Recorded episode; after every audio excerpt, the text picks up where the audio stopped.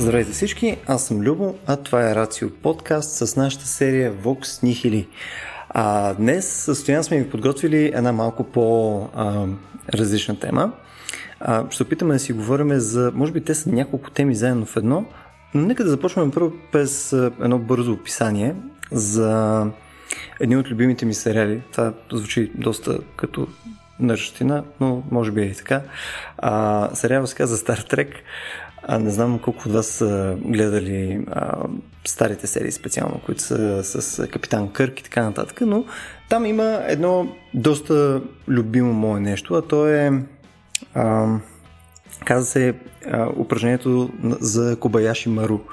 А, това е ако да си го представите последния начин, нали, Трек има кораби в космоса, неща извънземни, политика, изследователство и така нататък. Нали, има съответно капитани на съответните кораби и така нататък. И те, за да бъдат нали, най-добрата версия на себе си, тъй като те са отговорни позиции, които а, при тях има хора, които нали, животите им зависят от тях и така нататък, както и потенциално на други хора, които, а, които зависят съответно от този а, флит от кораби и така нататък.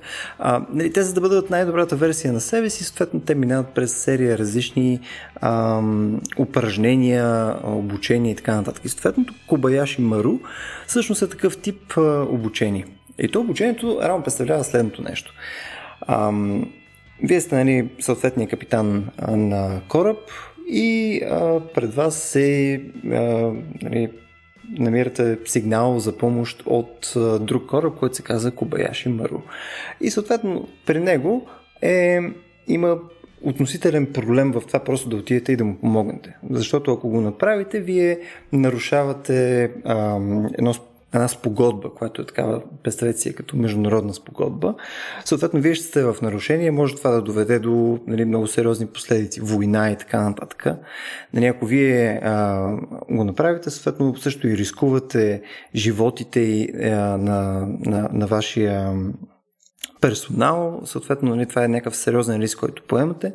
Обаче, ако не го направите, ако не се опитате да спасите съответния кораб Кобаяши Мару, нали, имате абсолютната сигурност, че той ще бъде унищожен заедно с неговия екипаж. Съответно, това е нали, по начина по който го описвам, мисля, че на повечето от вас започва да прилича лека по лека на така наречения а, проблем за тролей проблем. Нали, съответно, тролей проблем е там, където трябва да се избере между два ужасни сценария. Нали? Съответно, дали ще убиете един човек, за да спасите много, или съответно ще оставите съответната количка да убие серията хора, съответно, за да, за да не сте отговорни за даденото нещо. Както и да е. Рано в този проблем ам, се стига до серия различни неща. Съответно, ам, начинът по който ние го виждаме, примерно, в а, сериала, е, че той няма разрешение в смисъл на това, че нали, има някакви стъпки, които съответният капитан може да предприеме, така че той да доведе до благоприятно разрешение. Нали, съответно, а, не е въпроса на умение или до а, нещо, което някой не е видял и така нататък. А самата симулация по такъв начин конструирана, че аджба, ако се опиташ да спасиш Кобаяши Мару, най-малкото огромна част от екипажа ти и потенциално ти ще загинат. Нали, смисъл със сигурност ще е минус. И от тук аз искам да хвърля топката направо към а, Стоян. Стояне, mm-hmm. а, какво от твоя гледна точка може да извлечем от това? Защото аз имам тук няколко неща, към които искам да отидем, но първо ми е интересно, защото ти се запозна наскоро с а, историята. А, да ми кажеш, какво виждаш ти в този разказ допълнително, за да влезем вече в темата? Ами аз на първо място разглеждам тази ситуация като педагогическа, т.е. идеята и в някаква степен може би е и такава, че а, хората, които поемат а, така, управлението на един космически кораб, трябва да действат в максимално а, критическа, критична бих казал за тях ситуация, тогава когато наистина няма полезен ход и трябва да избират между няколко лоши варианта. Това е много огромен психологически товар за всеки един лидер и ако не може да бъде поет от едно лице, той наистина няма място на съответния космически кораб. Така че, може би, извън чисто математическата част на тази задача, която в крайна сметка изисква някакво решение, което е невъзможно по дефолт, по принцип, има една психологическа част, която всъщност не се интересуват толкова от крайния резултат, колкото от процеса. От това, че в крайна сметка това лице запазва самообладание и се опитва да намери невъзможното решение, а, пробвайки N вариации и стигайки винаги до някакъв негативен резултат, но продължава да го прави. Тоест, той има психиката на лидера, на борец, на човек, който няма да се откаже, въпреки че срещу него се изправят само лоши резултати и сценарии, завършващи с гибел. Така че от тази гледна точка, според мен, а, симулацията има така, педагогически, той не само педагогически тест, ефекта на тест, нали, доколко той е човек, защото това според мен е нещо, което или го имаш, или го нямаш като качество. Едва ли можеш да го възпитаваш, да, да останеш и да запазиш самообладание в една такава ситуация и да продължиш да се бориш за някакъв положителен резултат, въпреки песимизма на, на самата система, както тя е изградена. Така че това е първата функция на теста, това дали ти наистина ставаш за тази работа. И разбира се, има и някаква педагогика все пак, защото може би все пак това е качество, което може да се ам, така, стимулира или да се развива, ако е на лице, включително и през това, за което си говорихме, една ключова дума тук също бих казал, че няма как да не излезе, именно да се примириш не бих казал да се смириш, защото смирението е много по много по-сериозно понятие, то е много mm. по-религиозно, даже бих казал понятие. По-скоро да се примириш, че в крайна сметка а, може да не си най-добрият лидер а, за какъвто си мислиш или за какъвто те смятат другите. Тоест да се примириш с това, че ти може и да загубиш. Тоест да се научиш да губиш. Ето е педагогиката. Значи в едната си част имаме тест за това какви са твоите психологически качества на борец и в другата част имаме все пак една педагогика мини, в която нали, те учат да, да губиш. Това е много трудно също. И един да, лидер трябва сметка, да знае как да губи. Да, то в крайна сметка нали, ти показва начина по който трябва да се справиш с абсурдните ситуации и все пак необходимостта от решение. Нали, това, че самата ситуация нали, е а, негативна, не значи, че а, ти трябва да бъдеш нали, замръзнал в неспособност да вземеш Точно. решение, което е едно от основните неща. Между тук е любопитно, тъй като ето, очевидно това е нали, измислица и така нататък. И то, е, то е някаква нали, то е сериал, новела, има също по темата и така нататък. Интересното е, че все пак, бидейки цялото това нещо нерешимо, по някое време те все пак дават решение на това нещо. Мисля, все пак имаш някои конкретни хора, които са толкова специални, че те са намерили някакво решение. Между решенията са много интересни и искам да ги минем и тях. А, въпреки, въпреки, че самата тема нали, за, за това ти да можеш да се примириш с а, това, че е нерешимо и така нататък само по себе си дълбоко, решенията ми се струват много любопитни. И, и според мен са също а, като отново направим този паралел между това и троля и проблема, абсолютно работят по същия начин на другото място. Сега ще кажеш дали си съгласен с тях. Mm-hmm. Едното от решенията, между другото, е на Джеймс Кърк, един от иконичните капитани, съответно, в Стар Трек той начин по който всъщност го разрешава цялото нещо е в така типичен него стил, е като ползва лъжа и измама. Съответно, начинът по който той го разрешава е като препрограмира по конкретен начин симулацията, така че тя не да е нерешима вече, а да има вече конкретен начин по който може да се нереши. Тоест, а, в момента в който а, рамката не ти позволява ти да можеш да решиш този проблем, ти променяш не проблема, а рамката.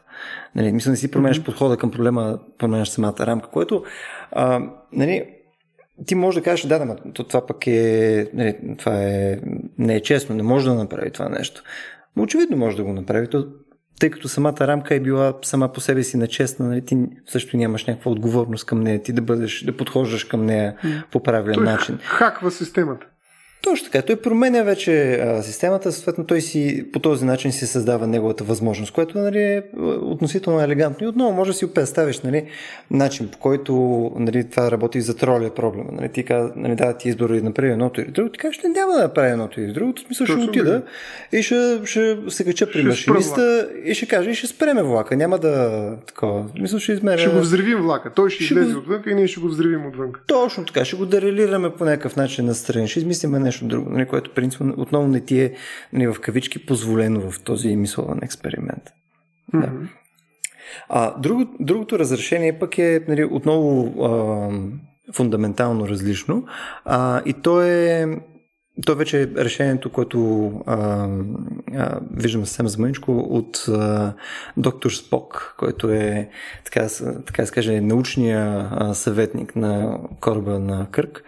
Съответно, неговото решение е пък и нещо, което най-вероятно всеки си е замислял покрай проблема за, за количките. Отново, нали? Също на български аз всеки път казвам колички, троли и така нататък. Трамвай. Как е? Трамвай не е проблем ли? Е? Да. да. Е, при него най-вероятно всеки, който е мислил по проблема, му е минало през главата. Съответно, нали, ти винаги ти се дава опцията да хващаш и да жертваш някакъв човек, за да спасиш другите, или съответно с бездействието си да оставиш хора, нали, които да, а, нали, да намерят своята гиба по този начин. Представяш си, няма ли вариант, в който всъщност аз да мога да си дам живота, така че а, нито един от тези хора да бъдат, а, да бъдат наранени. Тоест, това е концепцията за някаква форма на героизъм. И всъщност, нали, решението на, на Спок е точно това. Той да намери начин, по който той да жертва себе си с кораба, без това да нарани екипажа или хората, които са на Кобаяши Мару. Което, нали, е вече съвсем друг тип подход към този проблем. Нали, то е жертва готовност. Нали, това вече е а, ти, ти даваш максималния залог, така че да си в полза на останалите. Да, това е като Левски малко. Ако загубя, губя само аз, ако спечелим, печели цялото човечество, в случая да кажем. Да. Точно така, точно така. Което, нали, пак е информативно за, може би повече за хората, които го решават, отколкото е информативно за самата задача сама по себе си. Ми, аз продължавам да смятам така, още повече като да слушам и двете решения, като които обобщаваш, че всъщност идеята не е да решиш проблема, hmm. а да се опиташ да го решиш. Тоест идеята е изцяло да разглеждам задачата като процесуална. Тоест да се така, да живееш с Ай, вие го казвам така, лошия късмет, заедно с другата втора тема, за която си казахме, че ще mm-hmm. говорим. Тоест да живееш с лошия резултат, с загубата, с това, че каквото и да направиш, нали, си кръг. Нали, тоест, тази ситуация не можеш да излезеш а, положително. Нали, да, може да правиш някакви свръхусилия да промениш цялата система или да жертваш себе си, но това ако пък е а, саможертвата положителен резултат, едва ли, нали? Това е най-фаталният за теб резултат. В този смисъл едва ли е също някакъв добър вариант. Това е по-скоро най-малкото зло не продължава да функционира в това амплуа решението. Тоест, според мен не е важно как ще решиш тук задачата, а наистина до каква степен ще успееш да запазиш себе си, нали, като а, човек, който се бори за а, някакво решение и утвърждава и някакси стои за определени ценности. Тоест, за мен това е изпитанието. Дали, нали, какво точно ще направиш в ситуацията, в която а, срещу теб идват само лоши решения, само резултати, които ти не искаш да получаваш. Нали, до каква степен ще издържиш, в кой момент нали, ще се пречупиш, как ще се пречупиш, как ще се бориш, а, как ще живееш, как ще интерпретираш. Нали, това вече наистина в някаква степен е свързано и с идеята за късмет, защото а, оказва се, има една такава книга и на български е преведена всъщност, че а, факторът късмет се нарича, нарича Лайзман, че късмета е, в крайна, е до голяма степен въпрос на интерпретиране. Нали, как интерпретираш а, нещата, които се случват пред теб. Нали, не е важно нали, какво точно се случва, а всъщност как ти го възприемаш. Нали. А, това не е нещата, които се случват, а нещата, които ти правиш, нали, когато интерпретираш тези неща, които се случват. Така че, в крайна сметка, може да се окаже, че смъртта на целия екипаж, макар че това едва ли е решение, а, в симулацията, защото ти през цялото време осъзнаваш, че това е симулация все mm-hmm. пак а, смъртта е, може би, някакъв, а, някакъв урок за теб. Нещо, което си имал големия късмет да научиш по време на симулацията, отколкото в реална ситуация. Така че може да се окаже, че негативните резултати са нали, хубав късмет за теб, защото ти си на, на, научил нещо. И то сега, а не тогава, когато би било късно. Нали, за някой от останалите в екипажа и прочее и прочее. Тоест, нали, тук според мен въпросът е как ти интерпретираш това, което се случва, а не как решаваш така, че mm-hmm. да постигнеш някакъв крайен резултат, който ти е зададен. Защото той ти е отнет като възможност. Нали? Може би това е хубавия пъзел. Тук, нали, че а, някакси центъра ти е зададен погрешно. Казано ти е да решиш един проблем, но всъщност те гледат не това как ти го решаваш, а какво правиш, докато се опитваш да решиш нерешимото. Нали, да, как се справяш, нали, по какъв начин те променя това също и тебе, да. Точно да, как е... Да. Това до голяма степен, между другото, тази аналогия, която правиш е важно, е валидно и за, за етичните дилеми. Значи етичните дилеми са точно такъв инструмент, който ни позволява да мислим по определени въпроси, не да ги решаваме. За съжаление обаче етичните дилеми се случват и на практика. Нали, това е доста, така как да кажа, това е също въпрос на морален късмет, нали, да попаднеш, да речем, да живееш точно по време на Втората световна война, да си евреин или пък да си германец, който е назначен като служител в един а, от лагерите на Холокоста. Нали. В смисъл това е, аз не съм убеден, че ако съм там и изпълнявам подобна функция, нали, имам, предвид, имам предвид правителствена функция от страна на Германия, аз нали, ще се възстана и ще кажа, не, както всички в момента, не сме сигурни, че ще го направим, или поне ще заявим, че не сме съгласни с това, което се е правило там. Нали, ще кажа това, което бих казал сега, нали, от позицията на 50-60 повече години, 70, гледайки назад, казвам, че това не е правилно. Ми не съм, не съм сигурен. Тоест имал съм късмета, дай Боже за сега го имам този късмет, да не попадам в такава ситуация, в която трябва да, да решавам подобна етична дилема. Това е голяма работа. И в момента етичната дилема наистина функционира като педагогически инструмент. Дай да говорим за етика в контекст на една, решима, на, на една нерешима задача, за да можем да тестваме всичките си убеждения, всичките си вярвания, всички си морални ценности, принципи, на които уж основаваме своето поведение. И да видим наистина това, което говорим, дали е практически постижимо в една невъзможна ситуация. Но тази невъзможна ситуация може да се окаже напълно реална. И тогава лошия късмет ще ни застигне. И ние трябва да сме готови да живеем с това огромно напрежение. Не съм сигурен, че някой може да е готов. И затова смятам, че Кобаяши Маро е симулация, която ви подготвя за това, за което не може да се подготвите реално, но просто ви тества докъде ще стигнете.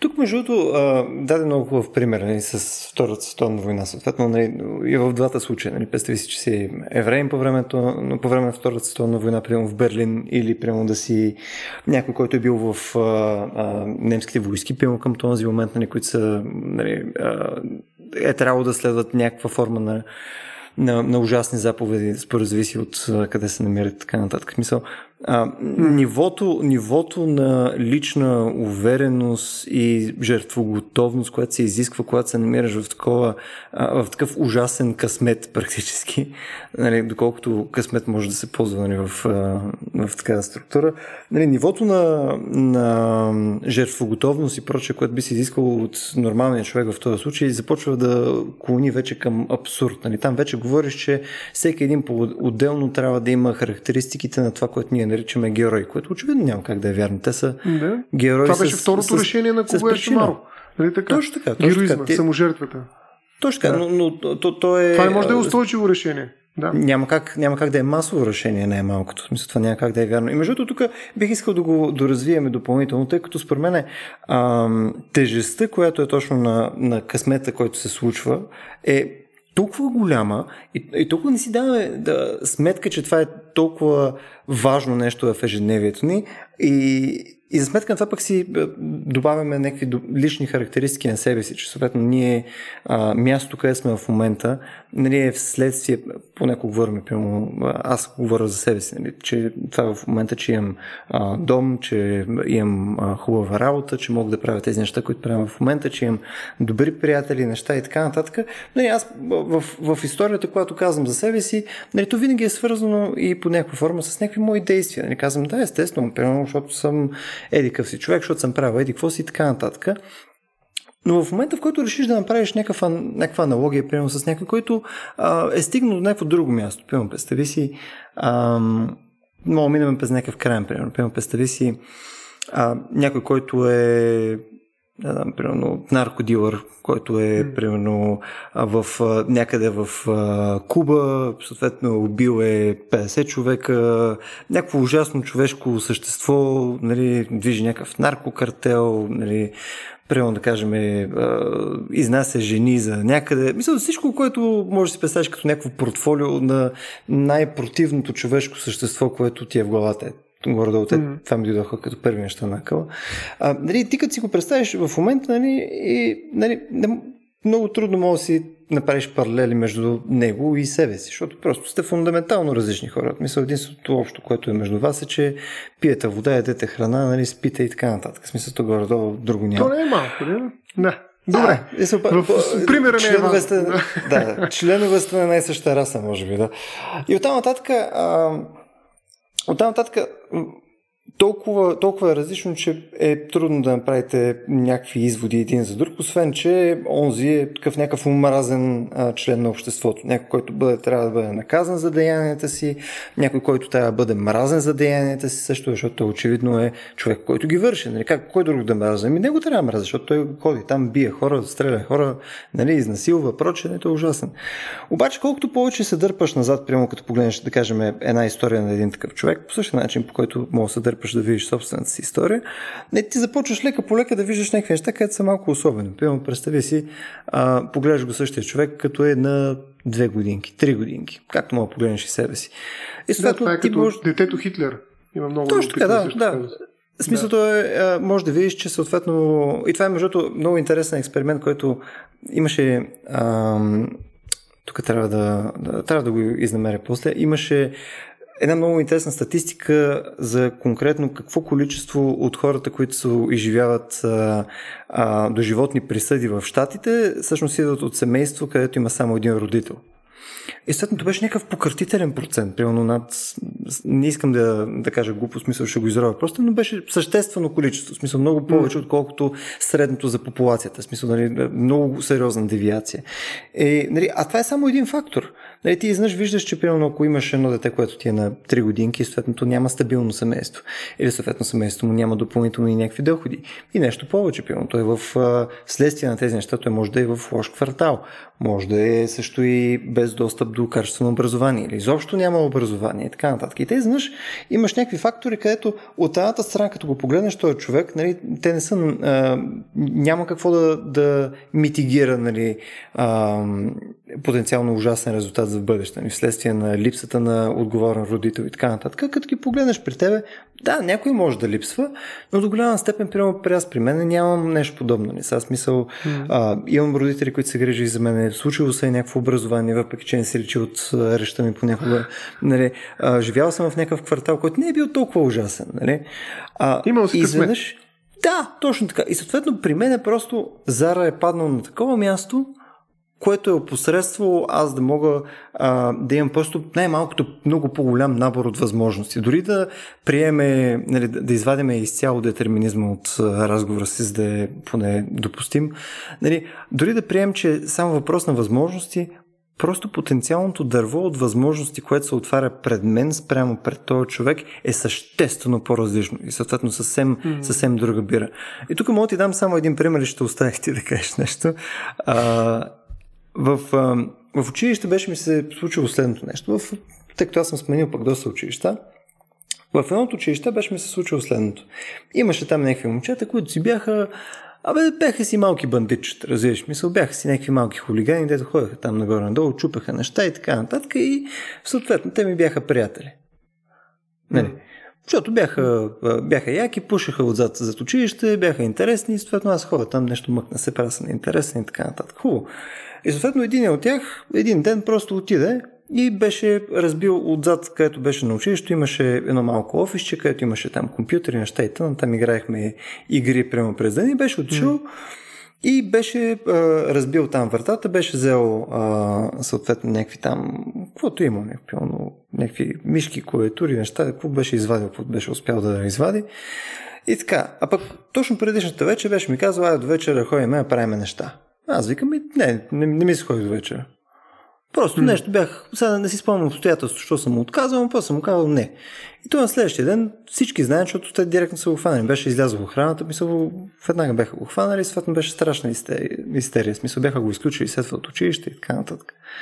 И сега, тук е нормално е човек да си зададе въпроса, Аджиба, ако аз бях направил това нещо, бях отишъл с него и пил, което на него тогава му штуква, ай сега Любо, ще ходим тук, ще разбиеме тази врата, нали, той беше на стъклена врата, ще влезем вътре, ще вземем тия неща.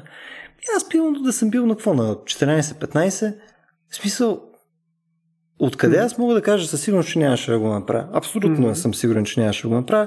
Мен ми беше супер интересен този гай. Какво кажеше, аз ходех там след него, правях някакви неща. Той беше там и две години по-възрастен от мен. Съответно, аз ще отида, не, ще стоя там навънка, ще гледам за хора и така нататък. Аз съм практически какво? Съучастник. Нали така? И да. единствената причина аз да не съм в момента е абсолютен късмет. Нали, нищо друго не е вследствие на някакви мои морални устои и така нататък. Може да се стигне и до такива, но на прима виста не бих казал, че е нещо въпрос на нещо подобно. Ами това, което казваш, всъщност изисква да направим едно важно а, така, уточнение, една класификация на понятието морален късмет. Ти даде пример всъщност за два вида от този морален mm. късмет, но аз ще започна така последователно а, може би най-силния, който го споменаете, е конститутивния морален късмет. Тоест много характерни черти, е, част от мотивацията ни, част от това, което сме, до голяма степен се дължи на нашата генетика и на обстоятелствата, при, които сме били отгледани, където сме пораснали, това, което се ни се е случило и фактори, които по-голямата част от тях се намират извън нашия контрол. Тоест, на някаква степен това къде ще се родим, дали в Съединените Американски щати или в Дубай или пък в Джибути или където и да е било другаде, от това зависи нашите доходи, нашето образование, езика, който говорим. Нали. Всеки знае, че ако си се родил в англоговоряща държава, ти имаш огромния късмет да говориш майчин език, който е глобален, който на практика а, така изнудва всеки друг да го знае, защото в противен случай той не може да излезе от държавата си или поне ще го направи по-трудно. Тоест това е голям късмет да се родиш в англоговоряща държава, да речем. А, така че това е конститутивен морален късмет. Ти имаш късмета да си на опрено място, той може да е добър, може и да е лош. Нали? Не е казано, че късмета винаги е добър. Така че конститивният морален късмет показва, че до голяма степен както твоите грешки, така и твоите постижения зависят от фактори, които са извън твоя контрол. Това е първата форма на морален късмет. Втората е така наречения обстоятелствен морален късмет. Късмет, ти също даде пример за него. Нали, mm. Факта, че обстоятелствата са били такива и ти си отказал, е довело до това, че ти е спестено една кражба, взлом и така нататък, които биха били много сериозен и психологически удар върху теб в този момент, в който ти нали, си бил ученик и за теб е било важно нали, да дефинираш себе си. Нали, ти престъпник ли си или не най-малкото. Можеш да правиш такива неща или не. Ако беше казал да, нали, обстоятелствата ще да те както и обстоятелството, нали, което аз споменах, пък, че не живее по време на Холокоста и това обстоятелство ме привилегирова да не изпитвам а, силата на такива етични дилеми, които преподавам в часовете по медицинска етика, да речем, или по биоетика и биоправо. Нали, това е абсолютен късмет, на който наистина трябва човек да се радва, че не живее в а, такава ситуация, такива обстоятелства. Тоест, Обстоятелственият морален късмет показва как двама души извършват различни действия и изглеждат са морално отговорни в различна степен, въпреки че причината да действат различно е била, че просто се озовали при различни обстоятелства. Нали, аз бих решил нали, в учебна обстановка една а, ситуация по един начин, обаче ако бях преди 70 години, когато нямах никакъв то опит, никой не е анализирал тези ситуации, не ги е виждал от гледна точка и така нататък, ако живеех 49-та година или 52-та година, т.е. 43-та година, 42-та година, нали, ако живеех тогава в тази ситуация, може би ще ги реша по съвсем различен начин. Но нали, разликата се дължи на обстоятелствата, а не на мен. Не на мен. Аз не, не, не участвам. Извън моя контрол е решението, което съм го взел. И слава Богу, че не попадам в такава лоша ситуация. И третият вариант на морален късмет е резултантния морален късмет. Той е свързан с резултат. И най-добрият пример тук е, ако не си сложиш колана, да речем, в, като в автобуса, в колата и така нататък. Нали? Може нищо да не се случи, може обаче и това да ти коства живота.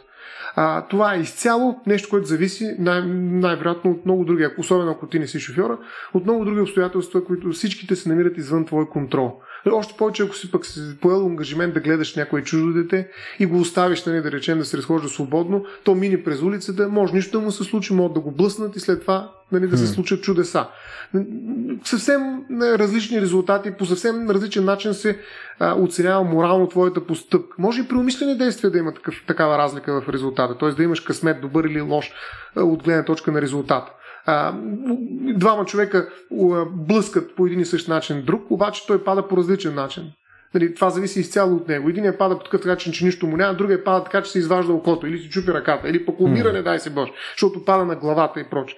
Нали, тоест, оказва се, че резултатът е съвсем различен. Единият ще бъде осъден за убийство, нали, по непредпазливост, другия може и да му се размине изобщо без никакъв а, нали, по-нататъчен разговор дори. Пада, става и продължава. Нали, това е абсолютен да. късмет. Нали, той е резултантен морален късмет. Ето виждаме три форми на морален късмет. Конститутивен, в зависимост от това къде си се родил, с какви гени, с какви родители и какви обстоятелства нали, оформят твоето обкръжение. Обстоятелствен морален късмет, т.е. какви обстоятелства трябва да взимаш определени етични морални избори и това определя в крайна сметка и тяхната морална значимост, укоримост и прочее. И резултантен морален късмет, в зависимост от това какъв ще е резултата да, зависимост изцяло е прекъсната от твоето действие, а тя е резултат от някакви външни обстоятелства, които са извън твоя контрол. И основният проблем тук, нали, наистина, защото ние в крайна сметка трябва да обосновем някаква морална отговорност, е това, че има много трудно, голяма трудност да се разграничи случайност от действие, защото всъщност се оказва, че няма такава граница между а, случайността и твоето действие. А това, за което ти най-много акцентира, още се нарича брютлък или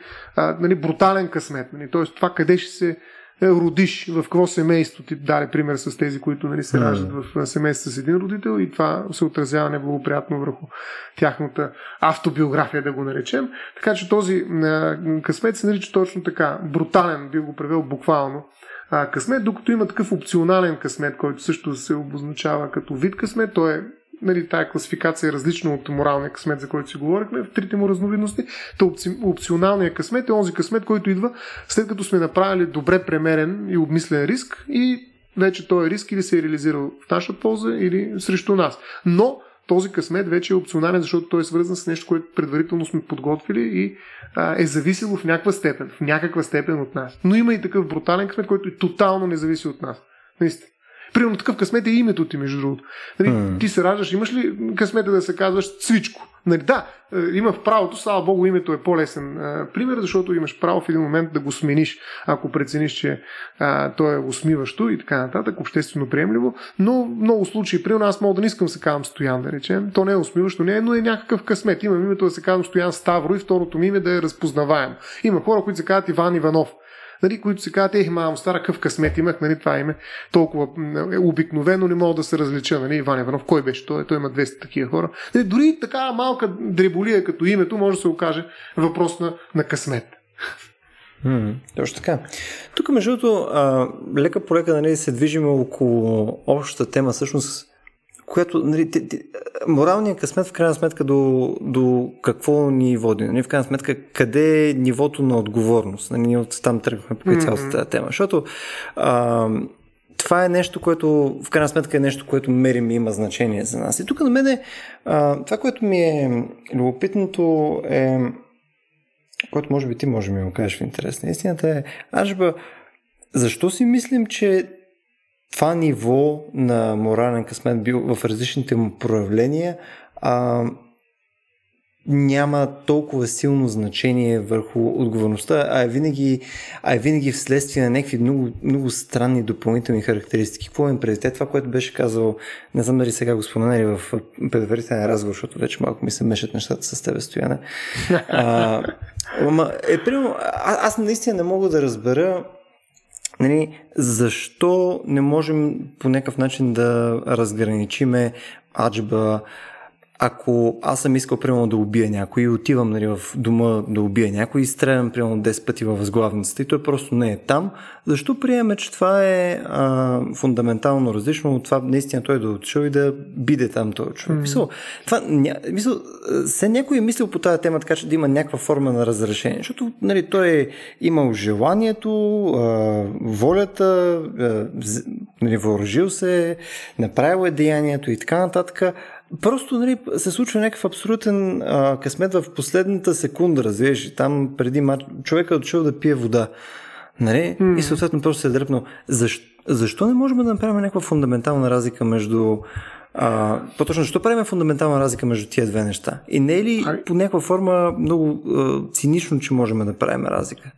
Ами аз ще, преди да ти съвсем конкретно ще влеза в примера, който даде, наистина го говорихме в предварителния разговор, но преди да влеза в неговата конкретика, би искал да ти кажа защо наистина късмета е толкова опасен, а, когато говорим за не само морална, но и юридическа отговорност, защото той може да извини. А късмет, дори като думичка, между другото, е свързан с а, ислямската религия, т.е. от турски идва, разбира се, от арабското кизма даже, но през турски идва в България. И късмета е нещо, което е чуждо на християнското учение. Нали, в български език наистина е навлязло, то се личи, че е турцизъм, нали, от турски език. Mm-hmm. А, и защо, примерно, не знам дали ти е право впечатление, но църквата казва, че по време на Велик ден, моля ви се, бъдете така добри да не пожелавате късмет на останалите. Защото късмет е нещо, което а, компрометира идеята за всезнаещия а, и всемогъщ Господ. Нали? Защото Бог е предвидил всичко. Няма късмет. На всеки му се случва това, което трябва, за да може да стане това, което трябва. Нали? Тоест, всичко е предопределено и зад него има някаква мисъл. Това не е случайно. Това се прави съвсем целенасочено и всичко е планирано. Най-малкото да те изпита, ако трябва, нали? да изпита вярата ти. Нали? А, и в този смисъл всяко зло за добро, нали? има една такава също поговорка, но не просто случайно едно зло се превръща в добро или ти го интерпретираш и прочее, а всичко е подредено така както трябва. Няма такова нещо като късмет. Има вяра, има надежда, има любов. Хайде да речем така. Нали? Тези неща са инструмент, с които може да... И тук идва и смирението, между другото, за което става въпрос, че не е онова примирение в а, симулацията с Кубаяши Маро. Но а, това са все инструменти, които религията предлага, за да се справим с така предизвикателствата. Не, задачите, които ни дава Господ. Нали, има една много хубава книга също така, защо на добрите хора се случват лоши неща. Нали, тя е християнска по своята същност и показва нали, защо ние трябва да се смирим. И нали, смирението е изключително силен инструмент да се справим с всичко, което дойде, без да е необходим а, термина късмет. Тоест смирението е толкова силно, че не ти трябва късмет. Ако имаш смирение, това е ключово за християнската религия, не ти трябва късмет. И за това може да намериш включително и във Фейсбук постове на свещеници, които просто казват, моля ви се, не си поръчвайте и не си пожелавайте късмет по време на Велик ден, на Коледа. Коледа също самата дума даже се отрича, защото не е Коледа и така нататък. Тоест, тези думички, виждате как, виждаш как се интерпретират през различна парадигма. А късмета е опасен, нали, извън религията, където по-скоро е ненужен, защото там имаме смирение, имаме нали, тези другите любов, надежда, вяра, а, тези три много силни инструмента, може би наистина подплатени със смирението, задължително трябва да му кажем името тук, но а, извън а, този религиозен контекст, който късмета просто няма смисъл, а късмета в а, един така контекст на морална и юридическа отговорност се оказва изключително подривен. Нали, той може да се му каже основен контраргумент, нали, аргумент срещу а, идеята за отговорността. Нали, това, което ти каза за конститутивният морален късмет, така наречения брутален късмет, нали, в зависимост от това къде се родиш, ставаш или какъв си. Това е способно, това твърдение, да унивини абсолютно всеки престъпник. Ние трябва да ги изварим от затвора и да им се извиним за това, че сме допуснали те да се родят в семейства с един родител. Може би трябва да вкараме родителя в затвора. Тоест, отговорността започва да се релативизира много сериозно. Защото късмета Между тук само стояне, позволи ми. Само, само да. да вмъкна нещо, защото на тази точка бих искал да се върнем по някое време, защото аз не съм сигурен, че точно това значи. А, то, имах сходен разговор. Кое смисъл, това, че съответно късмета може да уневинява. Мисъл, Възможно е да уневини, но не съм сигурен, че е задължително значи това нещо. Аз по-скоро си представям нещо малко по-различно. Тук, ако искаш, ще се върнем към него след маничко. Mm-hmm. Не, защото искаш да си довършиш подозирам. Не, а, всъщност няма, няма проблем даже в тази ситуация. Напротив, ще го довърша, като взема повод от това, което казваш. И ще видиш, че късмета унивинява. В примера, който беше дал, а, mm-hmm. че влизаш в стаята и гърмиш три пъти е, към леглото, в което смяташ, че се намира човек, който искаш да убиеш, но той се оказва, че е умрял от инфаркт два часа по-рано. Това се смята в правото, в наказателното право, за абсолютно негоден опит за извършване на убийство, тъй като в случай е негоден обект. Не можеш да убиеш човек, който вече е мъртъв. Нали? Няма как да го направиш просто. Това е престъпление, което по-скоро е мнимо, казва професор Долъпчев, един от много важните известни пеналисти в българското наказателно право. Ти си имал късмета да убиеш човек, който при два часа е починал от инфаркт. Нали? Това е парак аз нали, действие, което е престъпно по своята същност, но тъй като няма обект, човека е умрял от инфаркт 2 часа преди това, имал си късмета, случило се е това нещо, нали, природата е свършила вместо тебе твоята работа, така грубо казано, и ти не си извършител на престъпление. Това е негоден, абсолютно негоден опит, което означава, че не е даже с някой... Има един Георг Шиков, ще му цитирам, той е автор и в Презика и правото, ще пусна линк към една негова статия, а, mm. казва, че в тази ситуация няма изобщо опит, има мнимо престъпление, няма нищо, което да бъде наказано. А ти имаш престъпно намерение. Нещо повече, ти имаш престъпна воля. И тук се сблъскат две големи а, така, теории за наказателната отговорност. Едната е субективистичната, другата е обективистичната. Нали? Достатъчно ли е да имаш престъпна воля, за да те накажем, или трябва да има някакъв престъпен резултат, обективно реализирал се, за да те накажем. И ето виждаш наказателното, българско наказателно право, ако ти убиеш човек, който вече е мъртъв, каквато и престъпна воля да е, най-големият престъпник да си, най-много ще отговаряш за приготовление, защото приготовлението е друга форма на а, престъпна активност, която предхожда извършването на самото престъпление. И има такива състави, включително за приготовление към убийство. То е наказуем, но много по-малко, отколкото опита, който опит винаги се наказва както самото престъпление. Нали, с изключение на така наречените а, недовършени опити, там, когато самия идеец извърши отказ от а, опит и тогава вече се намалява наказанието, но това са доста сложни а, ситуации, които няма смисъл да разглеждаме. Важно е да се върнем към примера, който и ти даде. А, аз имам късмета, човек, който отивам с престъпната воля да убия, да е починал от инфаркт 2 часа преди това в леглото си, в което аз го заварвам и стрелям три пъти. Не нося наказателна отговорност. Ако обаче забележи другата ситуация, която ти също не спомена, ако този човек, докато аз стрелям три пъти в леглото му, се намира в съседната стая, или просто тъй като е бил извикан по спешност да помогне на някакъв свой близък роднина, е пътувал в градския транспорт в момента, в който аз съм стрелял, т.е. той е жив, но просто не е на мястото, на което аз съм тръгнал да стрелям и аз съм решил, че е там, защото съм видял някакви възглавници, аз съм в някаква емоционална оплаха, все пак не го правя всеки път това нещо и не съм разбрал, че той всъщност не е там. Но съм стрелял три пъти и се връщам вкъщи и чакам да ме закопчеят. Нали? По едно време гледам през прозорец, он не се връща. И се фащам за глава, какво стана, аз това не го ли убих. Нали? В този случай имаме така наречения да, всичко това е такова. Не мога да направя един път нещо качествено. И какво се случва? Аз съм извършил в този случай не абсолютно негоден, а относително негоден опит. Като тук обектът е негоден, но той е относително, защото той е жив и все още аз мога да го убия. И това, което съм направил е създал някаква опасност за него. И тази опасност е толкова по-голяма, колкото по-близко е бил до мястото, където аз съм стрелял. Нали, така разсъждава българската наказателна теория, не само българска. Но в тази, този случай аз съм имал късмет, и, или той може би е имал късмет, нали, вече не само аз, но и той, защото инфаркта не мога да кажа, че е късмет в първата ситуация за него, но тук той е имал късмет да е извън а, леглото си в момент, в който аз съм стрелял. Но и аз съм имал късмет, нали, защото и ще да извърша престъпление, ще съм престъпник, но убийство, нали? Но късмета ми не е достатъчен, защото наказателното право ще ме държи отговорен. Аз ще трябва да нося отговорност и да си платя така, образно казано, за това, че съм извършил случай опит. Опит ще не е завършено престъпление, не, не съм го убил, но аз ще нося отговорност за като извършител на опит за убийство. Това е убиец, така да се каже официално. Макар, че е само опит, защото опита не е довършен по независещи от мен причини. Аз съм решил да го убия този човек. Просто имал uh-huh. късмет да е навън. И виж, късмет е в двата ситуа... двете ситуации е на лице. Във всички случаи говорим за късмет. Но единия късмет ме унивинява изцяло, защото ти казва, че няма късмет uh-huh. или не винаги, наистина е така. Единия изцяло ме унивинява, макар че това е нали, късмет, който нали, не е късмет за жертвата, защото тя е умрял дук, предварително, така да се каже, изпреваряваме, докато в другия случай пак имаме късмет, но и двамата, но този късмет не ме унивинява. И аз трябва да нося отговорност. Разбира се, тя ще се степенува в зависимост от степента на тази опасност, която аз съм създал, стреляйки а, по неговото легло. Така че, а, виж, два, две различни форми на късмет, две различни ситуации, които бих казал, че това е обстоятелствен късмет. Нали, той, ако от морална гледна точка, нали, тези три категории морален късмет говорихме, това е обстоятелствен. Просто аз заварвам ситуацията, в която стрелям три пъти по един и същ начин в една и съща точка при различни обстоятелства.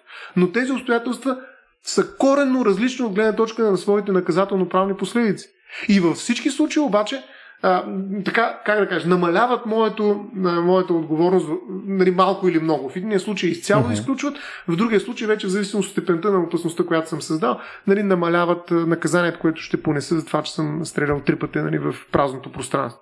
Ето, така, че, в, този, в този пример, между стояне, аз не съм, не съм сигурен Примерно, че аз мога да направя същата дистинкция, която се прави в законодателството. Примерно, разликата между това дали ам, човека, примерно, е излязъл, нали, примерно, а ти си извършил деянието и разликата между това, че той е а, стрелял, примерно, в а, вече Мъртъв някакъв човек. лежащ труп и така нататък. Аз наистина не мог, много ми е трудно да си представя каква е разликата.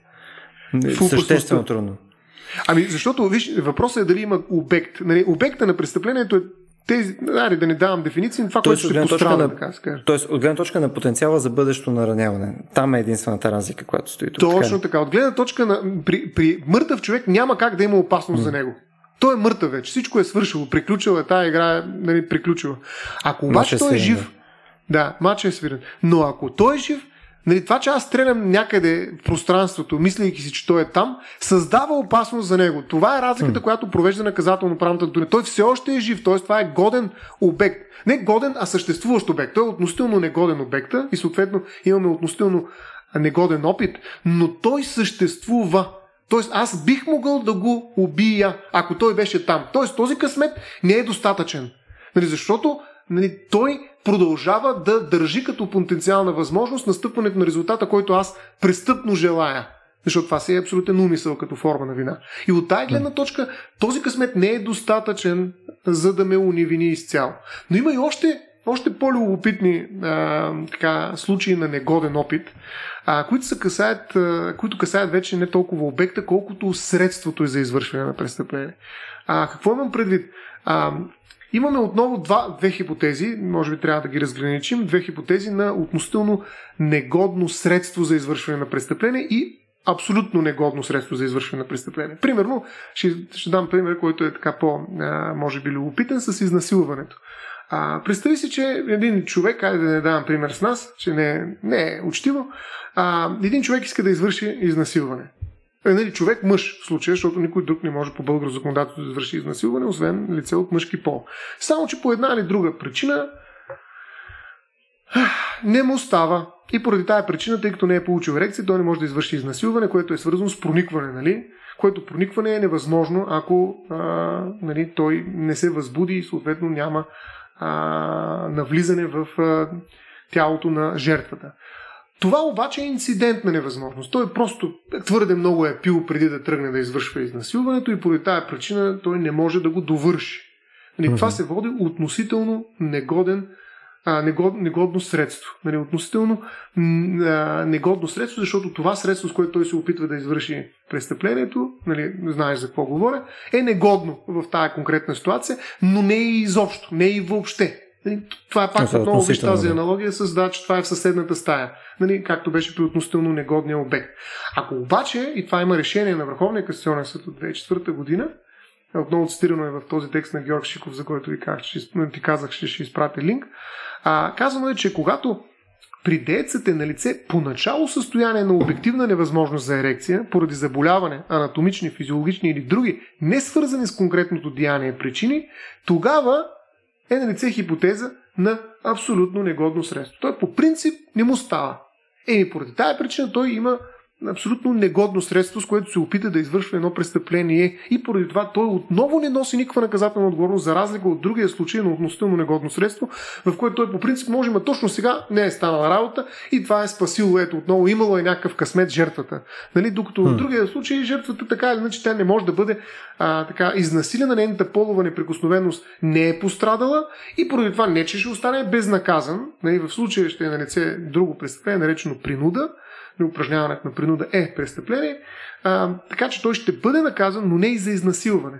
Тоест отново виждаме, така как кажа, тук е ложка смета, може би, от гледна точка на изнасилвача, нали, че не е станала работата, на която той престъпно е искал да се случи, но виждаме отново различна степен на този късмет и съответно тя не е просто степен, а е качествена разликата, защото се оказва, че в единия случай не носи никаква отговорност, в другата случай носи отговорност за опит. Нали, това ще е недовършен опит в приотносително негодното средство, когато просто инцидентно не е успял да извърши а, нали, проникване, а, за разлика от другия случай, в който той по принцип не, не има невъзможност за ерекция. Отново виждаш как пак ще кажеш, не, нали, не мога да направя тази разлика. Разликата отново е с съществуващата опасност, потенциално. Значи, ако той просто няма, или пък ако решиш, че е имало някакъв, примерно, катастрофа, при която му е била премахнато изцяло нали, външните полови белези, няма нещо, нали, не просто няма ерекция, няма а, болови а, външни белези, с които да извърши нали, а, изнасилване, той, въпреки че тръгва да го прави, нали, и от гледна точка на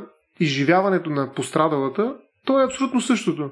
Нали, тя откъде да знае, че той няма или не може. Може би да, по самото проникване все пак има допълнителна, изключително, не, със сигурност има допълнителна тежест за нея, но, но, но той има престъпната воля да извърши това престъпление. Просто не го успял да го направи. Причините са извън неговия контрол и в двата случая, но т.е. на лице е късмет, но тези две причини действат по различен начин в наказателното право.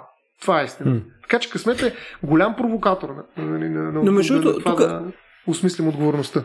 Да. Да, с тебе в момента разглеждаме обаче бе, конкретно а, версиите, където има някаква нарочност, нали, където ти си даден човек, който пълно иска да извърши нещо. Съответно, ти имаш някакво намерение, нали, където отиваш и правиш нещо. И съответно вече късмета Точно така. играе допълнителна роля, когато те в, в самото деяние, нали, вече късмета ти играе Опитът- някаква роля. Да. Опитът е винаги към умишлено престъпление, само да кажа, и затова е така. Да. Да, а пък би ми, би ми било интересно да разгледаме по един пример и от другите случки. Не смисъл в момента, в който а, представи си ти си а, а, да, а да минем пак през примера, където шофираш. Кажем, ти сега в момента шофираш, ти изобщо не искаш да кола. ходиш и да... А, не, не, където а, просто а, управляваш, гледаш си телефона и съответно поради някаква а, нали, а, кофти случка, нали, нещо ти грабва вниманието в телефона, минаваш с, а, а, с стоп през една пешеходна пътека, на съответната пешеходна пътека има, а, примерно, да кажем, майка с дете и ти ги убиваш на място. Не, сега ти в никакъв случай е, не може някой да, да излезе сериозно и да каже, нали, това е било намерението на Стоян Ставро, той иска да ходи да убива майки с деца на пешеходни пътеки, нали, смисъл малко вероятно е. Не, то е било вследствие на това, Нехайство, че... да, непредпазливост. точно Да. така, ти си, ти си, ти си нахаял, ти си гледал телефона си, но също време с това, да си вика, ако ние излеземе в момента а, навън, погледнаме на някое кръстовище в произволна кола, смисъл аз съм правил това упражнение. Между другото, един път си направих труда, в около 10 коли около мен, примерно погледнах, абсолютно всичките някой си гледаше в телефона.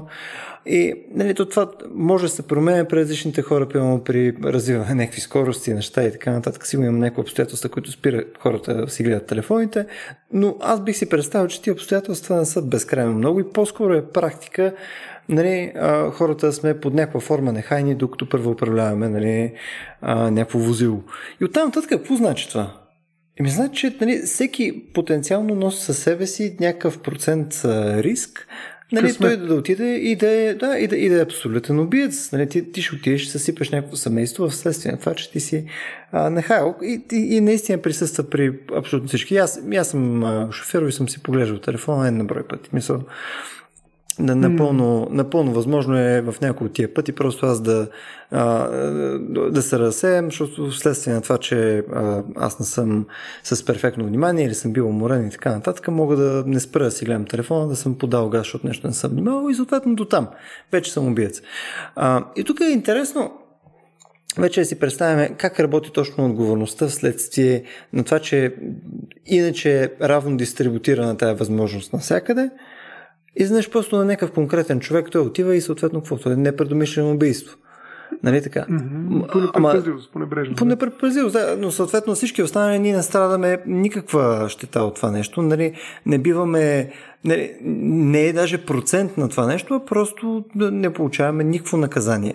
А от моя гледна точка, потенциалното наказание и за едното и за другото е до голяма и степен равнопоставена. Да.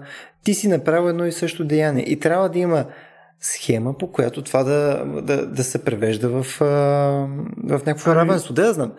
Не, не казвам, че имам предложение за това нещо, естествено, нали? но, но на мен ми се струва а, абсурдно нали? в момента, в който вие да кажем някакво заглавие, а, нали, човек а, уби някой, защото си е гледал в телефона, това имаше наскоро даже едно такова в не знам, някъде във Фейсбук ми попадна и съответно отдолу хора да са възмутени при положение, че аз съм на абсолютно на 100% сигурен, че може би без един от всичките, които са карали кола, не са правили нещо, което е доста аналогично до това, М. което човек е направил. М, Значи не знам дали си спомняш, има един такъв а, епизод на Black Mirror, на черно огледал. А, един човек, Кой който а, убива така съпругата си, приятелката си, мисля си, а, и съответно след това а, толкова тежко го изживява, защото гледа в телефона си в една социална медия, а, че започва да преследва служители на тази медия, за да може да ги вземе като заложници и иска да говори с собственика на медията. Нещо представи си като Фейсбук, само че се казваше по друг начин, забравих сега в момента името. Сетих се, сетих се, И сетих се. да. сезон. Този епизод не си спомням как се казваше точно, но той касае точно този проблем, който ти поставяш. Нали? Той е карал колата, разсел се е за малко, защото нещо е бибитнало там по телефона му, някакво съобщение, пу- пу- пуснало алърт. И той го е погледнал, в този момент минава една кола, сблъсква се и той се чувства отговорен за това, че е убил най-близкия си човек. Нали? И съответно иска да каже на а, собственика на социалната медия, че трябва да се спрат тези неща, защото те водят до страшно тежки последици. Нали? И това е а, нещо, което той не може да живее. И най-края той иска да се самоуби, самоубива и така нататък. Филма, да не го спойлвам изцяло, макар че го направих, но а, филма касае точно този проблем, който ти поставяш. А, така че, а, а, безспорно, а, тук има голям проблем и това е свързан с въпросния обстоятелствен морален късмет това, че ние в крайна сметка се оказва, че носим отговорност само в случаите, в които са настъпили резултат, резултативен морален късмет, всъщност не е обстоятелствен, резултативен. А, защото ние се оказва, че носим отговорност само когато са настъпили определени последици, т.е. има престъпен резултат, независимо от нашата престъпна воля. В случая престъпната воля не е умисъл, ние не го желаем, но можем и сме длъжни, след като се качваме да управляваме една кола, да проявяваме определен тип и обем внимание което внимание осигурява безопасност, някаква форма, стандартна, на дейността, която извършваме. И затова говорим за така професионална в някаква степен небрежност. А при не, тези форми на вина, при непредпазливите престъпления, винаги по-голямата част, всъщност сега тук не съм пеналист да кажа изцяло дали няма някакви изключения, но те са резултативни престъпления. Тоест те са престъпления тогава, когато е настъпил някакъв резултат. Ако не е настъпил резултат, в най-така тежкия случай има административно наказателна отговорност, глоба. Знаеш, ако говориш по телефона, ще вземат книжката, ще наложат определена глоба, ще трябва да платиш някакви пари, няма да можеш да караш толкова, но няма да влезеш в затвора. Нали? Ако не е настъпил някакъв негативен резултат, примерно тежка телесна повреда на лице или смърт, не дай се Боже и прочее. Тоест, виждаш каква е разликата между това дали ще настъпи резултата или не. Във всички случаи има наказание, т.е. ти казваш, нали, не, нищо не правим, не сме. Напротив, има наказание, това е нарушение, но то е административно. Т.е. има глоба, има лишаване от някакви права и прочие а, но това не те прави престъпник. Ако обаче настъпи този противоправен резултат, за който си говорихме, смърт на лице по пътя, ти веднага ставаш престъпник, макар че не си направил нищо по-различно. Нали, ние всичките правим едно и също нещо, точно това е така наречения резултантен морален късмет. Ние правим едно и също, обаче носят отговорно само тези, при които е настъпил определен резултат. Но настъпването на този резултат е извън контрола на, на всеки един от нас на практика. Защото това зависи от това дали някой просто ще изкочи на пътя, да речем но всички сме длъжни да караме с съобразена скорост. Нали? Съответно да внимаваме, да гледаме в пътя, а не на телефона си. И резултата се, определ... се оказва определящия фактор, който направи разликата, макар че от нашата гледна точка, от гледна точка на поведението ни, от гледна точка на а, субективното ни отношение към ситуацията, ние сме едни и същи. Така че ето ти, нали, как, ако ние приемем, че а, късмета няма никаква, не трябва да играе никаква роля, и някакси изцяло от субективна концептуална гледна точка гледаме престъплението, ние наистина, както и ти каза, трябва да третираме тези случаи по един и същ начин. Но се оказва, че нашето законодателство наказателно не го прави. Нашето наказателно, което се страхува от късмета като концепция, всъщност работи с него. И както видяхме, че наказателният кодекс в частта с а, относително и абсолютно негодния опит, нали, прави разлика в едни ситуации и от късмета зависи как точно и дали изобщо ще ви накажат. Така се оказва, че нали, там обаче винаги имаме пряко мисъл, защото става просто опит, а опита винаги е, е дейност престъпна, която е насочена към извършването на умишлено престъпление. Не можеш да се опиташ да направиш, е, да, да погледнеш телефона си, да се опиташ да блъснеш някой. Нали? Винаги при непредпазливостта няма опит, при непредпазливите престъпления, но както там наказателният кодекс отчита късмета, работи с него и предвижда различни наказателно-правни последици с оглед на санкциите, които налага, така и тук, когато говорим за а, нали, непредумишлена вина, грубо казано, т.е. за небрежност, оказва се, че късмета е определящ. Той е ключов. Нали, дали ще имаме престъпление изобщо. Така че ние сме големи късметли, че не сме станали престъпници. Нали, имали сме Абсолютно. десетки, да не кажа стотици случаи, в които само късмета ни е, случайността ни е спасила от това да не влезем в затвора. Нали, това е абсолютен факт. Ако това не го осъзнаем, и всъщност това го е осъзнал нали, законодатели, затова е казал, бе, не можем сега да наказваме.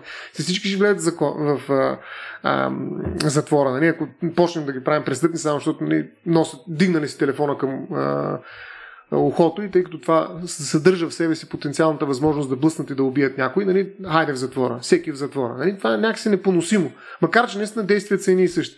И затова някой смята, че всъщност идеята на наказанието не е да даде заслуженото на този, който е извършил съответното действие, на дееца, а идеята е да го научи на нещо.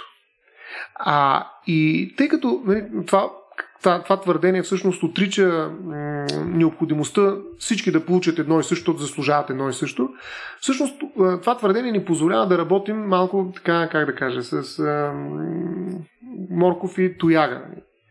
Даваме на късмета неговото място в този педагогически процес И ние те удряме с малката пръчка, ако те хванем, нали, ще си говориш по телефона, но нищо не си направил, нали, няма резултат. Давам глоба, взимам ти книжката и прочее. Но изваждам, нали, големия прът в момента, в който вече направиш някоя голяма грешка. Нали, защото може да се окаже, че първият път, в който стигаш телефона, убиваш човек. Това е много лош късмет, за съжаление. И ще влезеш в затвора. Нали, в повечето случаи обаче нали, правиш, никой не те вижда и даже наказа, административна наказателна отговорност не търпиш, т.е. не те и глобяват. В някои случаи обаче те глобяват, удрят малката пръчка и се надяваме, че ти ще се научиш в един момент, знаеки, че си голям късметлия до този момент, в един момент да спреш да разчиташ на късмет си, защото може да влезеш в затвора. Тоест, за да не препълним затвора нали, с хора, които вършат едни и същи действия от гледна точка на своята субективна окоримост, нали, ние все пак участваме в една педагогика на късмета до някъде, през която се опитваме да научим тези хора, независимо от това, че заслужават едно и също, чрез различни инструменти, с различна доза на, на репресия, че те трябва все пак да внимават, като карат и да гледат в пътя, не в телефона си. Това е много специфична игра. Както, както винаги си, ми си говори, надявам се, съм те убеждал, правото е изключително тънка работа. В смисъл има изключително много измерения, в които се случва тази регулация. И виждаш, че късмета е вплетен в нея. Късмета всъщност не е нещо, което, макар че наистина съдържа в себе си този потенциал, може да разруши отговорността. Късмет се оказва нещо, което на практика а, е арматурата на наказателната политика на държавата в много случаи. В много случаи при непредпазливите престъпления късмет е водещия фактор за това да наложим или не наказание. И това е абсолютно, абсолютният факт, така да се каже, от гледна точка на действащото българско наказателно право.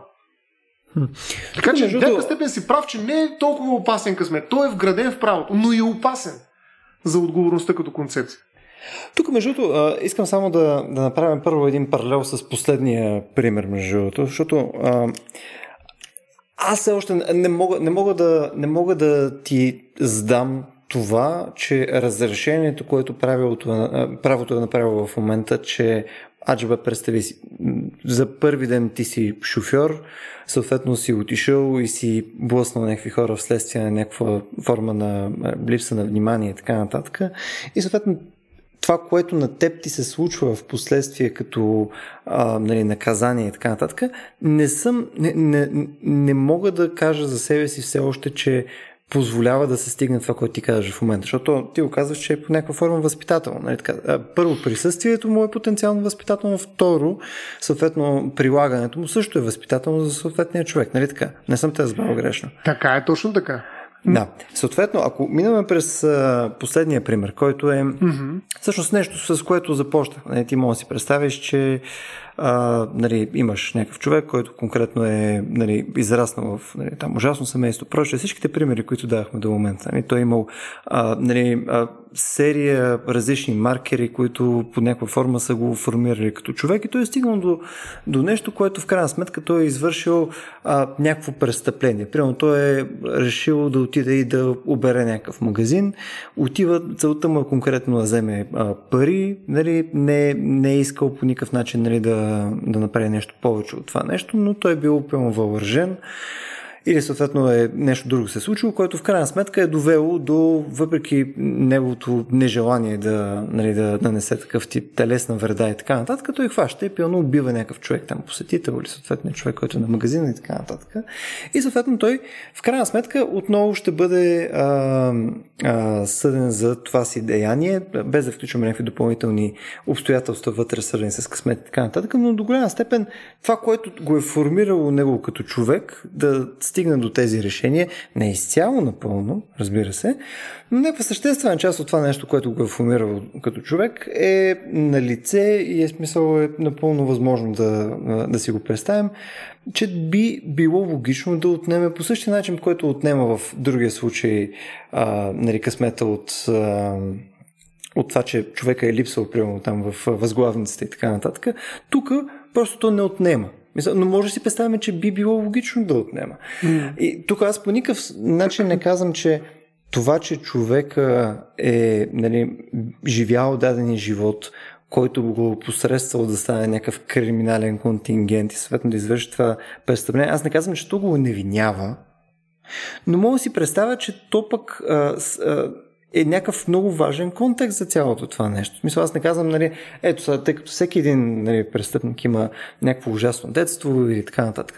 Нали, ето заради това, нека, нека да не вкарваме хора вече в затворите, нека всички там просто стоиме на пейка, пееме кумбая и така нататък. Не, аз съм напълно съгласен, че Особено в контекста на това, че те представляват някаква опасност за обществото като цяло, както даде ти пример, нали, за това, че ако е жив, примерно, човек, който е лежал в леглото, който ти си опитал да убиеш и ти продължаваш да, нали, да представляваш някаква опасност за него, да, разбира се, логично е в такъв случай обществото да иска да се запази. Нали, то, в крайна сметка полицията е някаква имунна система на, на обществото, нали, съответно и правораздавателната система под някаква форма трябва го контролира този опасен елемент под някаква форма. Обаче, това, което на мен ми е любопитно е, че ние добавяме към това ниво на правораздаване също един допълнителен елемент. Значи, ние, ето, нали, всеки един може да съгласи, да, даденият човек е бил а, с кофти детство, нали, имал е лоши възможности и така нататък, или не е имал възможности изобщо, нали, които са били добри, както в а, разказа ни за Кобаяши Мару. Той е имал серия избори, но само от а, недобри възможности. Нали. Просто той е, може да избира в добрия случай само по-малкото зло. И изведнъж ние, освен, че ще хванем сега да го накажем този човек заради това нещо, ние допълнително в това си негово наказание, ние вкарваме допълнително и някаква концепция, която е вече за възмездие на, на, на жертвата, вкарваме някаква допълнителна концепция за конкретно наказание, наказание. Тоест, наказание за за самия факт, че той е направил нещо лошо и той е практически вече лош човек. Нали, ние, сме, а, ние го наказваме не само за конкретното деяние, а съответно и за това, което, в което той се е превърнал. Това, нали, не е само не възпитателно. Да, и съответно, тук на мен е не съм сигурен, че ги връзвам много добре двете теми нали, за конкретно уневиняващия късмет и а, това, че ние винаги, когато съдиме хората, в крайна сметка си вкарваме някакъв сериозен персонален елемент. Ние с тебе доста сме си говорили, между по темата за персонални елементи, за възмездие там на жертвите и така нататък. Но ето, пълно тук аз виждам, за разлика от всичките останали места, нещо, което е доста ясно излишно в главата ми за разлика от всичките останали други примери за морален късмет. Мисъл, тук е нещо, нещо, което изглежда, че можем да го махнем от нашата система на правораздаване, но просто не сме. Ми, много зависи. Всъщност ти поставяш въпросите за целите на наказанието. Какви са целите? Това е много голям разговор, който излиза извън а, така, обхвата на нашия, според мен, а, така, разговор днес. А, но а, всъщност бих разграничил две неща. Първото, което сега ще се върна към по-голямата ти част от това, което каза, но първото беше, ако е наистина за първ път качваш се а, погледаш си телефона и вземеш, че убиеш човек. Е, много лош късмет. Това наистина пък е не мога точно първия път, нали, който си погледнеш телефона да убиеш човек. Значи хората са гледали десетки, стотици, хиляди, някои милиони пъти телефона си, докато са карали нищо не се е случило, дори не са ги снимали. А, а ти първият момент, който го правиш това, наистина някакси изключително Марко Тотев, нали, законите на Мърфи, малко такова, а, маркология ма, а, и съответно морфология. Защо какво, точно най-лошия късмет се попаднал на този ден. Нали? Всъщност това няма да те унивини от гледна точка на наказуемостта на твоето деяние. Това ще бъде престъпление, примерно убийство по непредпазливост. Но обстоятелствата, тези обстоятелства, защото резултата ще ти направи престъпник, няма да може да избягаш от това. Не може да освободим от наказанието. Но другите обстоятелства нали, ще бъдат зачетени от съда чрез най-различни други механизми, които са предвидени в наказателното право. Да речем, тъй като ти е първо престъпление, и е по небрежност, може да се окаже, че няма да го изтърпиш. Ще освободят от, от изпълнение. Могат да освободят изцяло от, от това, като нали, ти дадат някакъв шанс, най-грубо казано, да не влизам в конкретиката на наказателния кодекс. Така че това ти е първо престъпление, разбираме, всеки има право на първо престъпление. А, нали, много лош късмет, разбираме, че е по небрежност и не си някакъв престъпник, който иска да убива хора, просто така се е случило. Разбираме, че това е много лош късмет. И те пускаме. Разбира се, веднага ще дойдат едни огромни групи от хора, близки на починания, ще отидат при Бойко Борисов, ще казват, бе, извиняйте ме, то няма наказание тук в нашата държава, няма възмездие, как така той е убил деца, а пък всъщност нали, нищо не, не, не става с него, защото за първ път му бил, не било по небрежност и така нататък. Има веднага голям натиск да се саморазправим с този престъпник, защото той, видите ли, нали, предизвикал нещо невероятно чудовищно, а всъщност седи на свобода, вместо да е в затвора до живот. Нали. Нали, българското законодателство, наказателното ни законодателство е толерантно към такъв лош късмет в момента. За съжаление, популизма кара много политици, според мен, а, така, даже и без да, според мен знаят какво правят всъщност, но някои от тях и много от техните пръжници не знаят, всъщност се опитват да, да накарат нали, наказателната ни система да репресира и лица заради тяхната престъпна воля, независимо от лошия им късмет, нали, само защото нали, е постигнат някакъв резултат. В момента българско законодателство пак казвам, отчита този лош късмет на първия mm. случай, в който се случи нещо, което е престъпление по принцип. Нали, все пак ти участваш в него, разбира се, то не се случва съвсем без твое участие. Ти си той, който е погледнал телефона, нищо, че е за първ път. А, но това е кръг. А, куцус, както има още една сет руски думи, забележи. Но а, в този случай нали, ти няма да бъдеш наказан като другите. Тоест, ще има разлика и в индивидуализацията на наказанието, ще има възможност да се случи някакво споразумение. Хиляда други инструменти има, в които ти няма да бъдеш наказан като другите престъпници, именно защото си имал лош късмет. Дано да удържи е- е законодателство въпреки популизма. Това Тоест, е това закона. Е... Ха. Това Тоест, е закона. Ако, да. ако все пак искаме отново да го, да го а, изговоря с някакъв пример, нали, отново, нали, аз фащам, карам а, карам кола, а, хванал съм, говорил съм по телефона, нещо съвсем съм се разсеял и съответно блъскам един цял клас третокласници по, и... буквално по нишка, пълно 15 човека просто заедно на куп. Ми просто така се събрали, държат се за ръка, стоят много близко Още един до друг. Да, и съответно това е, нали, то е някакъв абсолютен ужас нали, на, на яве. Нали. То по-гадно на нещо не мога да си представиш. Нали. Много трудно мога да си представиш. Пълно, освен ако не се и запалят в последствие. Нали, съответно случва се всичкото и всички умират на място. И съответно в този случай искаш да ми кажеш, че също е а, Нали, за първи път ми се случва. Аз пълно съм на 40 и нещо години, аз съм най-примерният гражданин, имам НПО за защита на децата. В смисъл всичко, което показва нали, в момента а, моята история назад, показва, че аз съм абсолютен примерен гражданин, изключая този един момент. Тоест, да. в този случай бих, бих казал, че по-вероятното нещо е аз да бъда невинен. Не, няма да бъдеш уневинен нали, ти ще бъдеш а, третиран като извършител, т.е. деянието ще е престъпно Добре. и ти ще бъдеш, така да се каже, престъпник, но ще има разлика в начина по който те наказва държавата. Тоест, ще има а, индивидуализация на реакцията на държавата спрямо твоите особености. Това е характерно за почти всяко наказание. Значи, всяко наказание се индивидуализира спрямо особеност на жертвата. Едно е нали, жертвата да дойде и да се покае и да смята, че е извършил нещо много лошо и всъщност не може да спи най-накрая да умре преди изобщо да я осъдят. Нали, друго е нали, тя да идва и да те гледа и да се смее нали, на среща и казва, аз нищо не съм извършил, горец с адвоката. Нали, тотална разлика има в реакцията на държавата в този случай, нали, защото индивидуализацията ще е не случайно. Наказанията имат а, обикновено максимум и минимум. Индивидуализацията отива към максимума тогава, когато виждаме, че нещата не са така а, за подценяване и отиват към минимума, когато виждаме, че човека всъщност нали, е имал лош късмет най-общо, но иначе е добър човек. Нали, много грубо казано. Тоест тази индивидуализация е абсолютна част от всяка присъда. Няма присъда, която да, индивидуализира, да не индивидуализира наказанието спрямо особености, включително ако щеш и детството, нали, и всякакви други релевантни прецени от съда като значими обстоятелства, свързани с извършителя, с деца. Така че няма такова нещо без индивидуализация. Но, но а, късмета, за който говорим, примерно, ако те са били 30 или 1, няма значение сам по себе си. По-скоро говоря за късмет, за това, че това ти е първия случай. Ако ти е втория, нали, вече нещата, да бе, то късмет, късмет, ама вече нали, не се търпи това работа. Значи продължаваш да си гледаш телефона, въпреки че те предупредиха много сериозно. И затова трябва да още повече да влезеш, сега ще влезеш в затвора вече втория път. Така че а, а, зависи, нали, много е тънко и, е много, и много са факторите. Не е едно нещо, което да ни каже да или не. Но, Но тук във всички случаи ще бъдеш осъден. Да.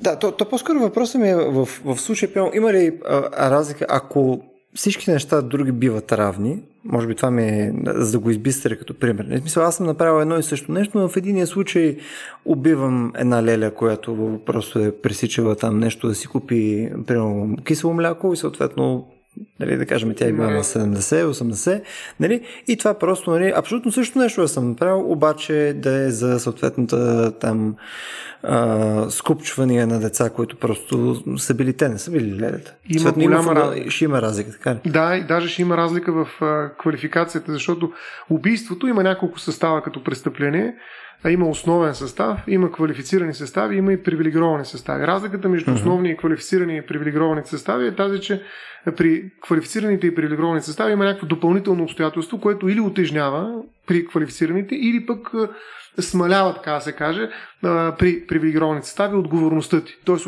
опасността на това твое деяние. И съответно тежестта, с която то се наказва от държавата. Когато убиеш няколко лица, това е квалифициран състав на основния убийство. Тоест ти ще носиш по-тежка отговорност при равни други условия. Ага, тоест... С, по дефолт ще носиш по-голяма отговорност. Ага, Това е квалифициран тоест... по-тежък състав. Ако те са примерно 30 лели, а не са 30 деца. А, това вече, ако убийство на дете, ама, трябва да погледна в конкретни, ти не изпитваш вече по-скоро в наказателния кодекс, но а, това се съобразява и това е част от промените, които се случват в наказателния кодекс. Нали, това са неща, които се съобразяват във всички случаи, било то от самия закон, като той предвижда квалифицирани състави, или пък от съда, ако закона не е направил тая разлика, съда е прави, когато индивидуализира наказанието. Но във всички случаи ще се съобрази. Малко звучи се едно, се едно проверявам всъщност кой е окей okay да блъсна следствие на гледане в телефона. Мисля, проверявам точно къде, къде закона е една идея по-мек, за да проверя всъщност да. Но, но, но позволи ми да ти дам и отговори на другия въпрос, който, защото това беше само с да, този случай, в който нали, първият човек, първият случай, в който си гледаш телефона, имаш такъв късмет, че убиваш човек, нали, по предпазливост. А, но ти даде и другия, и това беше по-дългият ти пример, в който нали, този човек всъщност имал лош късмет, вече конститутивен така. морален късмет, да се роди и да живее в една установка, една установка обстоятелства, които са го направили едва ли не престъпник. Нали, дали това нещо може да го унивини и дали се отразява върху а, начина, по който реагира държавата и наказва извършителите извършителя на съответното престъпление.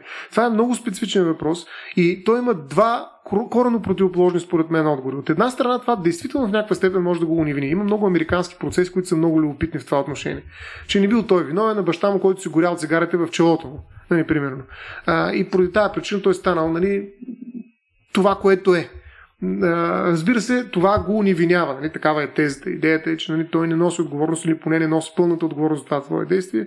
Нали, живява в общество, идва нали, а, беженец от Мексико, да речем, живее в а, гето, ми, що не го взе държавата под своето крило и да го възпита като един добър граждан. Значи държавата е виновна, значи тя няма да го наказва. Това е единия вариант на реакция. Тоест намаляваме санкцията, защото той не е единствения виновен. Нали? Това отчита изцяло тази идея, че има условия извън контрол на дееца и имаме а, конститутивен, е, още брутален морален късмет, който трябва да се образим, като намалим отговорността. Другия вариант обаче е точно обратния. Казваме, добре, ама той, ако е толкова нали, така, претръпнал престъпник с толкова богат опит жизнен, всъщност ние, ако го накажем с една година, нищо няма да направим. Той, е него, той, това ще е почивка малко, нали, да похапне това, това и след това да излезе да продължи. Тоест, ако това е така наистина, той има толкова добра биография, нали, която го конструира като престъпник. Ние трябва много сериозно да подходим към този човек, да го накажем два пъти повече или пък много по-интензивно, за да избием цялата тази история от неговата биография и да го превърнем в добрия човек, който ние искаме да ресоциализираме обратно в нашето общество. Нали, Тоест, ние трябва да го накажем по-силно, защото няма да има ефект малкото наказание. Нали, виждаш, това са съвсем различни начини mm. на мислене. Каква е разликата? Какво целим? Нали, дали да дадем на този човек заслуженото и да кажем, бе, той не заслужава сега това тежко наказание. Вижте какво тежко детство има. Това само по себе си е наказание за него. Нали, това е единия вариант. Заслужава ли, не заслужава. Другия вариант, бе, дай сега ние не говорим какво заслужава или какво не заслужава. Ние говорим как да го променим. Какво да направим той да спре да извършва престъпление? И тогава вече нещата изглеждат по различен начин.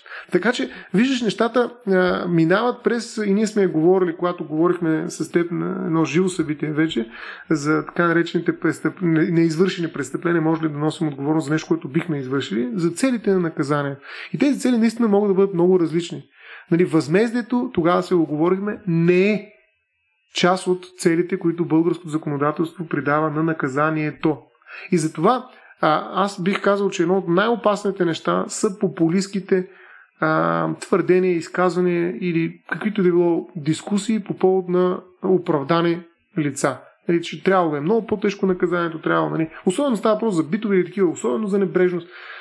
Каквито и да било случаи, в които ние искаме по-голяма наказателна репресия. Да, нали, чувството за справедливост и възмездие, особено на близките на пострадане, е изключително силно и то трябва да бъде много уважавано и затова има специални институции за начин, по който да вкараме жертвата в процеса, да бъде зависим процеса от нейното съгласие, не прокурора да сключи сделка, нали, без да пита изобщо пострадали или негови близки. Нали, това е така и жертвата наистина трябва да бъде много, да тежи на място и много важна страна в процеса, но нали, популистското използване на възмездието, око за око, зъб за зъб, нали, или пък дайте да дадем нали, на този един урок за винаги, на всички да знаят и проче, а, рискува да влезем в а, наказателна репресия, която няма нищо общо с а, съвременното отношение към а, смисъла на, на репресията, когато се насочва към лица, извършили престъпление. Това е изключително, а, как да кажа, многопластов проблем и ние не трябва да го свеждаме до възмездие. И пак казвам, възмездието не просто не е част, нали, не просто е част от, по-скоро, от целите, то не е част от целите на наказанието такова, което го предвижда Българския наказателен кодекс в момента. И аз се надявам това да остане така. Нали, има други компенсаторни механизми, нали, обещетение, има граждански иск, може да водиш, да получиш обещетение, милиони, не милиони, не, стотици хиляди левове, неимуществени вреди и прочее, и какво ли още не, но не и през наказанието. Наказанието се е освободило от това, защото нали, човечеството е живяло достатъчно дълго, за да разбере, че възмездието е насилие без край. Нали, възмездието, ако почнем си вадим очите, ще останем без очи изобщо. И затова, ако искаме свят с хора, които имат очи, трябва да спрем в един момент този порочен кръг на, на възмездието. То в крайна сметка да има, да има наказание, нали, хората, обикновено, когато говорим за наказание от страна на държавата, си представяме справедливо наказание. Нали? Това е част от правовата държава, в крайна сметка. Mm-hmm. Тоест, ти в момента, в който искаш процеса, който е при прилагане на това наказание, съответно да бъде опоручен по някакъв начин, следствие пълно на а, публично влияние и така нататък, нали, следствие пълно, е да кажем, а, някой бива утре набеден, че е убиец на деца, а съответно вследствие на това нещо се вдига на, на, на бунт, на протести и така нататък серия родители и прочее. Те няма как да имат пълно същия контекст, който биха имали съответно съдиите, специалистите по даденото дело, които искат да прегледат съответните доказателства, на база на които доказателства всъщност те да издадат максимално правилната присъда. И пълно представи си, че нали, вследствие на всичките тия доказателства, нали, този човек нали, е напълно реалистично той да бъде невинен. Обаче оттам нататък имаш вече една политическа цена, която трябва да бъде платена, нали, някъде по веригата, било то от правителството, било то там от прокурора и така нататък, което аджаба ако не се подаде под натиска, което е на общественото мнение или съответно на някакви конкретни интереси и така нататък, всъщност ще, ще, ще страда. Нали? Съответно, тая политическа цена може да е неплатима. И това, между другото, е нещо, което то е силно притеснително не, не само при нас. Не, то може да си го представиш в серия различни случки около нас, които се случват в момента. Сега без да правя конкретни паралели с а, нали, нещата, които се случват в щатите и така нататък, но ние може, можем да си представим подобни случаи и дори такива случаи в момента да не са ни ясни, че изглеждат по този начин, те са напълно възможни. И бидейки напълно възможни, нас трябва да ни е съществено страх mm. от това, че ние си представяме, че общественото мнение може по някакъв начин да е меродавно. Абсолютно не може да е меродавно. Mm. Това е абсурд. Точно за да не се превърне правосъдието в линчуване, хората, които по някакъв начин следят тази общественост, публичните процеси, трябва да са ангажирани в един диалог относно смисъла на наказанието. Тоест, те трябва да бъдат образовани по някакъв начин, да бъдат включени в дебата, за да видят цялостната дълбочина и многопластовост на наказателната репресия. Наказателният кодекс е изключително богат документ. Там най-вероятно няма и една дума, която да е случайна. Ако е така, това е по-скоро някаква грешка или някаква неточност или нещо несъвършенство, свързано с неговото създаване. Зад наказателния кодекс стоят стотици години мислене по въпросите за това как да наказваме, така че да имаме човешка цивилизация, да имаме справедливо а, така, наказание, присъда, която наистина отговаря на е на брой, огромно количество съображения, които трябва да бъдат претеглени. Това не е проста работа. Убил човека, ами значи трябва да е в затвора, да умре. И той не е толкова просто, ако беше то. И ние точно тая сложност, всъщност, която сме създали, е това, което ни прави цивилизовани същества. Не случайно сме махнали смъртното наказание. Защо го е махнато? Но хора, които трябва да се върнат според тях и така нататък, нали, много по-ефективно. Няма човек, няма проблем. Защото ние работим с една много голяма, почти нетърпима сложност, наистина. И тя не може да оцелее в един популизъм. Тази сложност е невъзможна, ако ние, както си говорихме в епизода за новите лица на експертите, знаем всичко, защото четем Фейсбук. Тази сложност не може да оцелее в такава социална медия и с такова ниво на познание. Тя изисква много, е... много по-задълбочено вникване в проблемите, които се опитва да даде една справедлива присъда. То е точно, реши, абсолютно да, свързано с, с, с този епизод в интерес на истината. Той, примера, който в момента разглеждаме е практически също нещо, но за една много, по, много по-тегава тема. Нали? Смисъл, тук в момента mm-hmm. практически казваме, че изнъж хората, които следят Фейсбук, се приемат те за а, валидни като мнение за нещо, което може да е само експертно мнение. Крайен Но там вече, да, там вече, това вече е доста, доста тегав разговор сам по себе си. Добре, стояне, смисъл, тук отново mm-hmm. а, го заковахме на час и 20. Явно това не е щастливото число с тебе. А, не цифра, между другото, има по-спорно скоро. Точно да, така. число. Точно така. Ами, добре, надявам се, надявам се да е било интересно на всички, които са слушали. А, това беше по-скоро един наш експеримент с а, Стоян да видим дали можем да разшопкаме една такава тема а, двамата без да, нали, без да има още един участник, както беше в а, епизода ни за, за експертността. Нали, обикновено гледам да има поне още някой, който да е адекватен и равнопоставен на стоян. Този път беше малко повече моноспектакъл. Нали, ако това ви е харесало, надявам се да ни кажете било то във Facebook или в някоя друга медия. А, напомням, че а, ако сте наш сабскрайбер през Patreon, patreon.com slash също имате достъп и до Discord, където може да ни препоръчвате теми, да ни давате фидбек по нашите епизоди, да ни казвате дали начинът по който подхождаме към тия теми изобщо е адекватен или подходящ и така нататък. Отворени сме към критика, отворени сме и към похвали, разбира се, но нека да не се самозалъгваме, по-скоро сме отворени към критика. И така, добре, ами от нас беше това. А, аз вече след а, два записани подкаста, един след друг, съм готов да вечерям. И ако вие а, това ви предстои на вас, пожелаваме ви приятна вечер. До скоро.